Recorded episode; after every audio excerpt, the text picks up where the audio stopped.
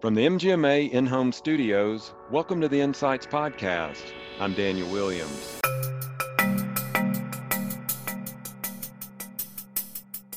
I think that uh, resilient leadership is, in many ways, leadership by example. It is our ability as leaders, in whatever capacity that we're leading, um, to be an example or a role model or um, a bellwether, as it were, for what others can see. They see us vulnerably and authentically and humbly um, facing into that headwind and possibly stumbling from time to time, but continuing to seek learning and formation from it and rising again and rising better informed. That's Laurie Baedke talking about what it takes to be a resilient leader. We'll hear more from Laurie on resiliency in challenging times and the habits of high performing executives. But first, a word from our sponsor. Spend more time doing what you love, caring for patients, and less time on clinical documentation. Nuance Dragon Ambient Experience, or DAX, captures the patient story securely and accurately to automatically document at the point of care for increased efficiency and patient throughput. Discover how DAX provides a better patient experience and eliminates afterward documentation. Visit nuance.com slash DAX to sign up for a live stream demo and explore how DAX, Nuance's ambient clinical intelligence solution, can transform your organization. Our guest today is Laurie Baedke, a keynote speaker, leadership expert, and the Director of Healthcare Leadership Programs at Creighton University. Laurie is here today to talk about resiliency and why resilient leadership is so important in today's healthcare environment. Laurie, thanks so much for joining us today. Well, good morning. Thanks so much for having me. Now, first of all, congratulations, because uh, we've just made this announcement at MGMA, but you've been selected as one of the keynote speakers for our spring conference this April. Uh, your topic definitely caught my attention, and it's very appropriate. You're speaking on resilient leadership, the role of well being in individual and organizational performance. So, tell us about this. Is this something you've been working on for a while? Did the pandemic play a role in this? Where did this originate? Yeah, great question. Well, I am super honored to be able to contribute this talk to the conference because you're spot on. It's very timely, and I'm excited for this conversation. It's interesting because I've actually been studying and teaching on this topic since about 2018, so three or so years now. I mean, undoubtedly, the COVID 19 pandemic has amplified the pressure and uncertainty that we all feel but healthcare has been facing challenge and disruption for years. And as, as healthcare leaders, we've been feeling this headwind increasing and the importance of understanding how we can each individually, but then collectively rise up against those headwinds or, or challenges and disruptions really can't be overstated. I, I don't play into hyperbole, but it's incredibly important for us to be good stewards of our ability to contribute excellence to the roles uh, that we're hired into and then to shape that for the organizations that we lead. Mm-hmm. Thanks for that. And I think we all know that term resilience, but what does it mean to you and what does it mean to be a resilient leader? Yeah, I, I tell you what, resilience and and um, resilience is, is a word that has become a buzzword if it was not prior uh, to this past 11 or 12 months. Um, I mean, if, if, if it were rewind just a little bit and kind of start with what the dictionary has to say, mm-hmm. resilience is our ability to withstand or recover from difficult conditions. I think about it as, as a mental picture. When I'm thinking about resilience, I picture a rubber band, Daniel. Mm-hmm. That rubber band, that small piece of, of, of office supply material, is pretty useful, isn't it? It has a lot of utility. I can wrap a rubber band around a big, you know, package of, of markers that I'm going to take to a whiteboard strategy session. I can wrap it around a big stack of papers. And if I then take it off of those items, it really kind of goes right back to its original shape. If it's in good condition, right? If I leave that said stack of papers on my windowsill for um, several seasons and it gets weathered and aged and brittle and dry, it might snap. So when I think about resilience, I think about the utility that we each need to have to, as that dictionary said, withstand or recover from difficult conditions. And I think that there are two different ways that we can look at resilience. It can be bouncing back, meaning kind of go back to the state that you were in before, like that rubber band. But there's a second way to think about it that I think is really useful for us as leaders, because anytime that we endure a hardship or an adversity or a season of challenge like the one that we're living in right now, we can think about bouncing up. Um, we can think about taking with us some of the, the lessons learned or the information that we've gathered, um, whether it is because of a win or something that was epiphany when we were face down on the arena floor, as it were. Mm-hmm. Um, and we can wrap ourselves in that learned experience and bounce up. We can let what we live through inform the way that we go ahead so that we can do it in a more effective way. And so if we think about resilience with those definitions or metaphors in mind, then we think about what is resilient leadership. Well, I think that uh, resilient leadership is, in many ways, leadership by example. It is our ability as leaders, in whatever capacity that we're leading, um, to be an example or a role model or um, a bellwether, as it were, for what others can see. They see us vulnerably and authentically and humbly um, facing into that headwind and possibly stumbling from time to time, but continuing to seek learning and formation from it and rising again and rising better informed. I also think it's a call to self advocacy because when we are in challenges, uh, we need to make sure that we are taking care of ourselves. It's about sustaining ourselves so that we can better serve others and steward what's been entrusted to us. Um, and it's about fortifying our internal capacity to rise to those challenges and continue to push back against what the world brings to our doorstep. Mm-hmm.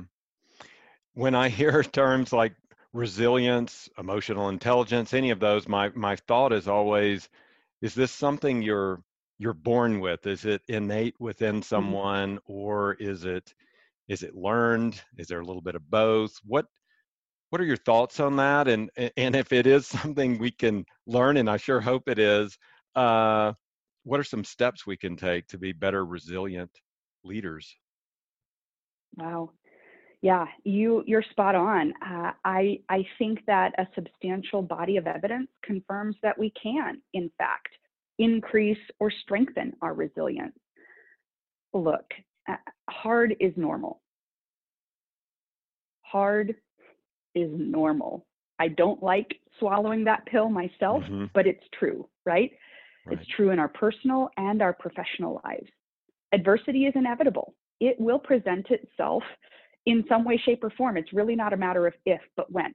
Think about it. We can um, we can have a really bad performance on a, a, project or a presentation. We can go through things in our personal life, we, the, the loss of a loved one, the displacement from a job. Um, this global pandemic is an example of the types of adversities that we will experience. But um, resilience is actually enabled by well being. So that's something that the literature confirms time and again. And we can't necessarily outsource or buy that, but we can condition ourselves to grow the muscles that enable that that that enable or inform our best selves.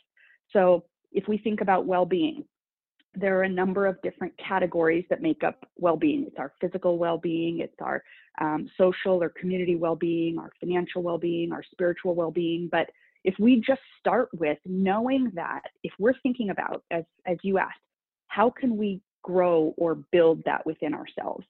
Well, we should probably start with, you know, the blocking and tackling of sleep and nutrition and exercise.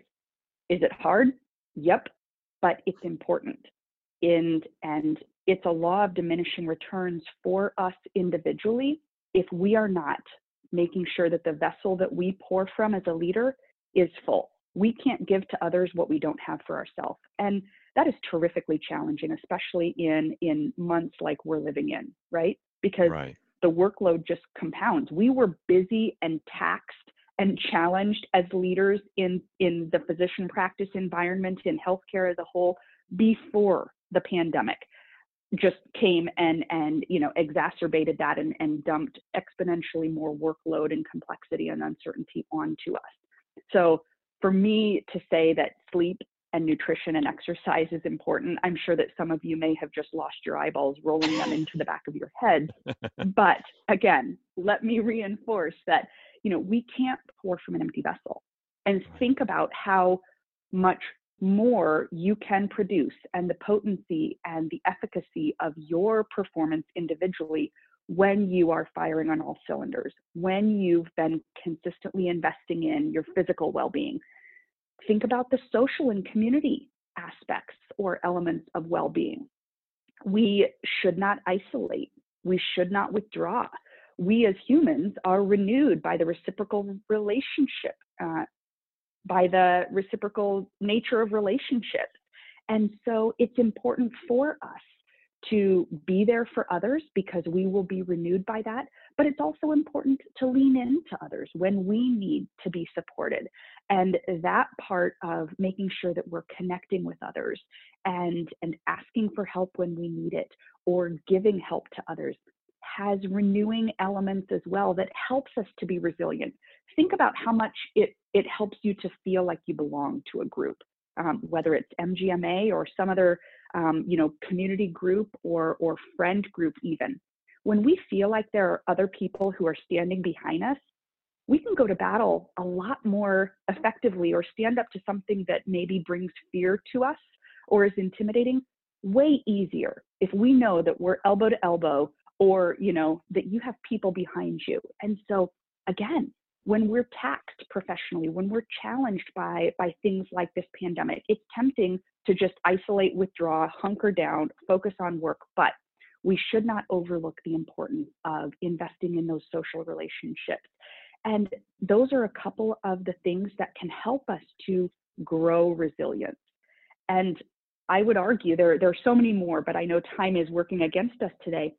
If you think about how important it is to invest in activities like I've just mentioned so that you can bring your best and so that you're leading by example and others who are taking their cues from you are doing the same and that we're encouraging the entire body of individuals that are a part of our, our practice, our organization, our system to do the same. Now we're talking about the incremental and, and scalable compounding growth of more effective performance. Now, in earlier correspondence, you had written that healthcare is replete with disruption. And you were talking about some of the disruptions we've all been facing here, but are there some particular large disruptions that you've seen occurring in healthcare due to COVID? Yeah, Wow. Well, where to start, right? As we already alluded, there are there were plenty of challenges before we moved into our current COVID reality. Um, but I'll point to two that I'm most concerned by. I mean, one, our workforce has been more deeply challenged than ever. We entered the pandemic under a crisis of fatigue and burnout, but this has compounded that reality. And the state of fatigue and demoralization that healthcare professionals are experiencing is at record historical highs, unfortunately. And so that's one reality um, that I think that we are going to have to deal with. And the more proactively and and the more intentionally, the better.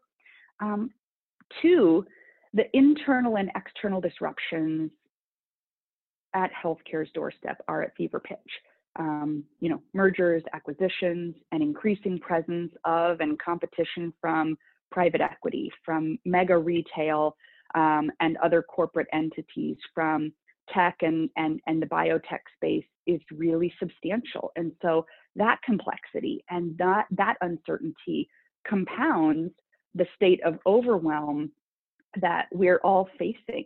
Um, so I think those again are are an exacerbation of what we each feel as it pertains to our endeavor or attempt to be resilient, whether it's individually or within our organizations or frankly within our profession as a whole. Mm-hmm. What can resilience then do to combat some of these disruptions? How do we steel ourselves against that and, and kind of face that headwind as you were talking about. Mhm. Yeah. Well, I think that the more intentional and strategic that we are as leaders, mm-hmm. the more effectively that we can combat the disruptions. So, um, you know, the more effectively that we condition ourselves to have a realistic expectation that hard is normal. If we wake up with that expectation and it's not a surprise to us that we're tempted to wither from or complain about, the better that we'll be able to strategically um, and consistently show up and and chip away at those challenges. And I think the second element that I would mention, and you alluded earlier in your remarks to emotional intelligence, another topic that I teach on frequently and is near and dear to my heart. The more that we are able as leaders or individuals to lengthen that space between a stimulus and our response, um, the more strategically that we'll execute, both individually and collectively. Um, if we look at that topic of emotional intelligence from a neuroscience perspective. Our brains are hardwired to give emotion the upper hand. Our lower brain, the limbic system, the amygdala, loves to engage, fight or flight. But our upper brain is where executive function occurs.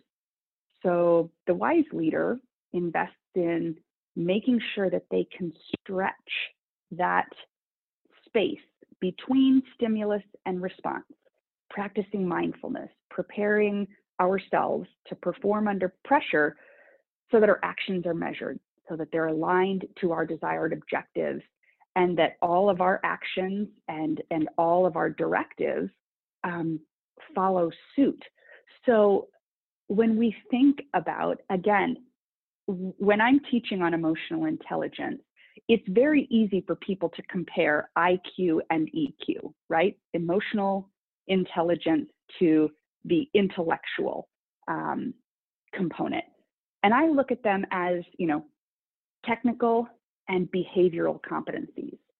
Regardless of, of your role within healthcare, if you're someone who is in quality and patient safety, or if you are someone who's in revenue cycle, or finance, or strategy, or population health, or um, a clinician or any of the other myriad roles that exist within healthcare. It's easy to focus on the black and white, the tactical, the technical competencies that have prepared us for that role. Our certifications, our degrees, our credentials, those are so important. But they are only, you know, they're, they're the table stakes. That's what gets us in the door. What differentiates us in our ability to perform at a high level are all of those behavioral competencies. So it's tending to that neuroscience approach, knowing how we're we're hardwired as humans to respond, but then hacking it just a little bit, right? Knowing mm-hmm. that if we can practice small things, take very small, consistent, incremental steps every day to reprogram or rethink the way that we respond, then mm-hmm. we'll more effectively and more intentionally um, respond to those challenges. And we'll be able to understand, we'll see the forest for the trees. It's really easy when we're in the middle of a challenge or an adversity to only see crisis and just want to, you know, run around with our hair on fire. And trust me, I'm raising both hands here. I am one of the most impatient, impulsive, reactive people on the planet. And and frankly, it's one of the things that makes me good at what I do professionally. I am a catalyst for action. But if that is ungoverned, unregulated, unchecked, Daniel, I will misfire. So knowing that about myself and then conditioning myself, putting putting measures around me in the types of people that I collaborate with, in the types of systems and processes that I put in my daily daily uh, life, the better I can manage my environment because none of us can control what happens around us. We can only control how we respond to those challenges. So if we take a little bit of, you know, a couple of ingredients from the emotional intelligence recipe and, you know, we mix it in, whisk it up with a couple of the elements from the well-being and resilience and mindfulness recipe, we'll end up with a formula um, that will produce in us the type of effective leadership that we all, I believe, want to bring to the table. Right. Um, when you talk about it, you you do make it sound achievable. Not that it's not hard work, but it's achievable. So for us mere mortals out here, is there a tool or resource that you can share with us so we can all start becoming more resilient leaders? Mm, wow. Well, I am right there with you, my friend. I, I am a mere mortal also. And like I said, it is just that consistent heavy lifting. Right. But I would say, first and foremost, give yourself some grace. We are in the crucible. Um, mm-hmm. And we mm-hmm. have to sustain ourselves in this time so that we can effectively rebuild going forward. So start with a measure of grace. It's not easy because we all have high expectations for ourselves, and there are plenty of people around us that have high um, expectations of us. But it's important to give ourselves um, some grace. Second, I would go back to that that element of you know social and community well-being lean on your community. This MGMA community and the colleagues and friends who support you and on and and and whom you can support in return, no matter your style, whether you're one of the gregarious and extroverted ones, or if you're a little bit quieter and more introverted, that's that's the side that I'm kind of standing toward.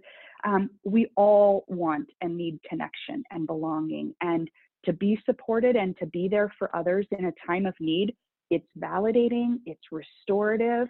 And when we're with others, we're learning together, we're growing together, we're advancing. It does help us to feel like we can take on the challenges that we're facing down when we know that we're not alone. Mm-hmm. Now, we do have some good news. You're not only the opening keynote speaker at the upcoming spring show for MGMA, but you're also going to be doing one of the other breakout sessions as well. So I, I did want to ask you about that briefly here. This topic mm-hmm. is on the focused leader, prioritizing what, why, and how we do what we do for maximum impact.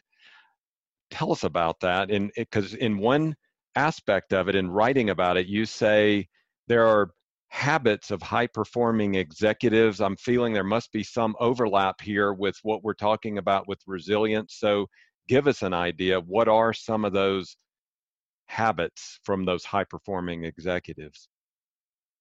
Ah uh, yes well if the resilient leadership keynote is all about surviving mm-hmm. this this this topic is one that's a huge passion spot for me and i'll say that this is really about thriving. How do we as leaders bring our best to the table so that we can be that high performing leader or executive. Um, and if I could only pick two, uh, I'll, I'll steal two from the list and, and give you a sneak peek. The first is that you know we have to focus our energy and resources as executives as leaders we have to be strategic you know there's that saying if everything is a priority then nothing is a priority mm-hmm. well the most successful organizations and executives are really relentless in their discipline to elevate and make known and then resource what needs to get done. I mean, the alternative is a race to the bottom. It's that messy middle of mediocrity. And if we want to think about the potency and the power of something that's prioritized and a stated known front burner priority as compared to the diluted womp womp of something that we're just trying to make everything important, the first piece of advice or the first habit of those high performing executives is that they focus their energy and resources. And it's a practice and it's a discipline and it's no fun, but it is what tells us and, and what we know to be the key to, to successful outcomes. The second is to really pursue clarity of purpose. Um, the most successful executives are ones who know themselves very, very effectively, very acutely. They know their strengths and their weaknesses, and they know what lights their soul on fire. So, as organizations and as individuals, our acute awareness of why we exist, our mission, that work, that work that lights us up, and regardless of how hard it is, we're convicted and compelled to continue to chase it until we will it into submission. That will sustain us to overcome the obstacles and challenges that are you know going to litter our path.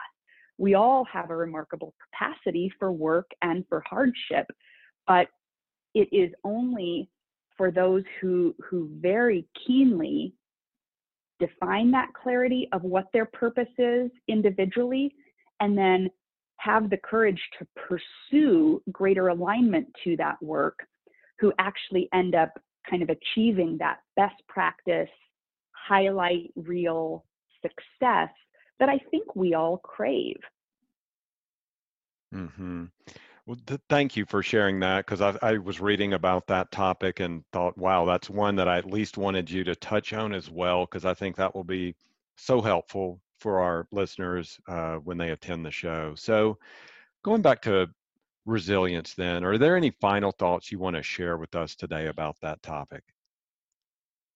Yeah, I guess I, I will just say uh, I want to say thank you to everyone who's listening. I if no one has told you lately, let me do so. Uh, you're appreciated. Your work is invaluable now more than ever and having spent uh, you know the the first half of my career in practice management um, i understand the challenges of that role and it is not as common as I we would like that we get recognized or appreciated. So frankly, I will just start there because it's important for each of us um, to be appreciated for the work that we're doing.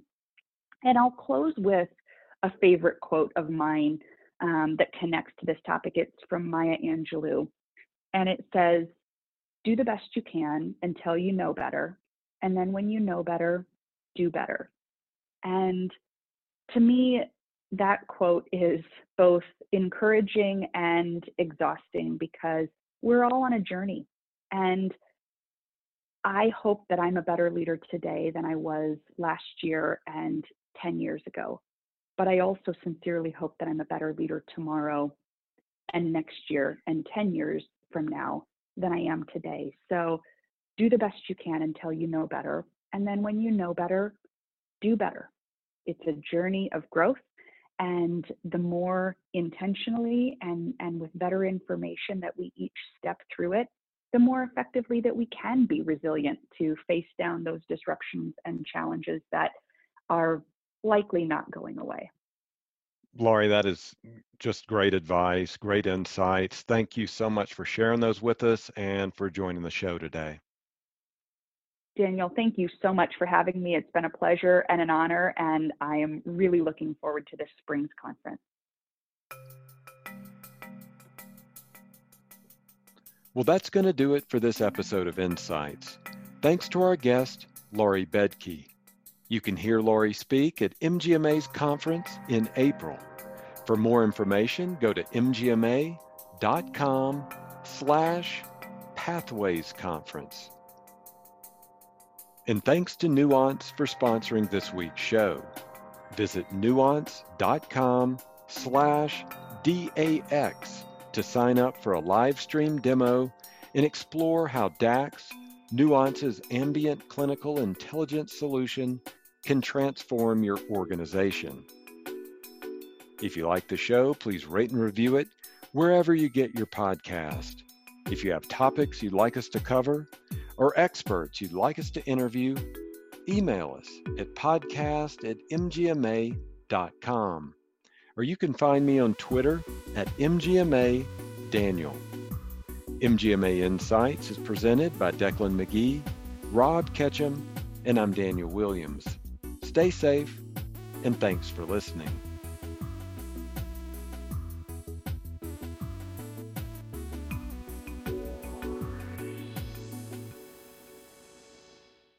Hi, this is Decklan McGee, one of the producers for the MGMA Insights podcast.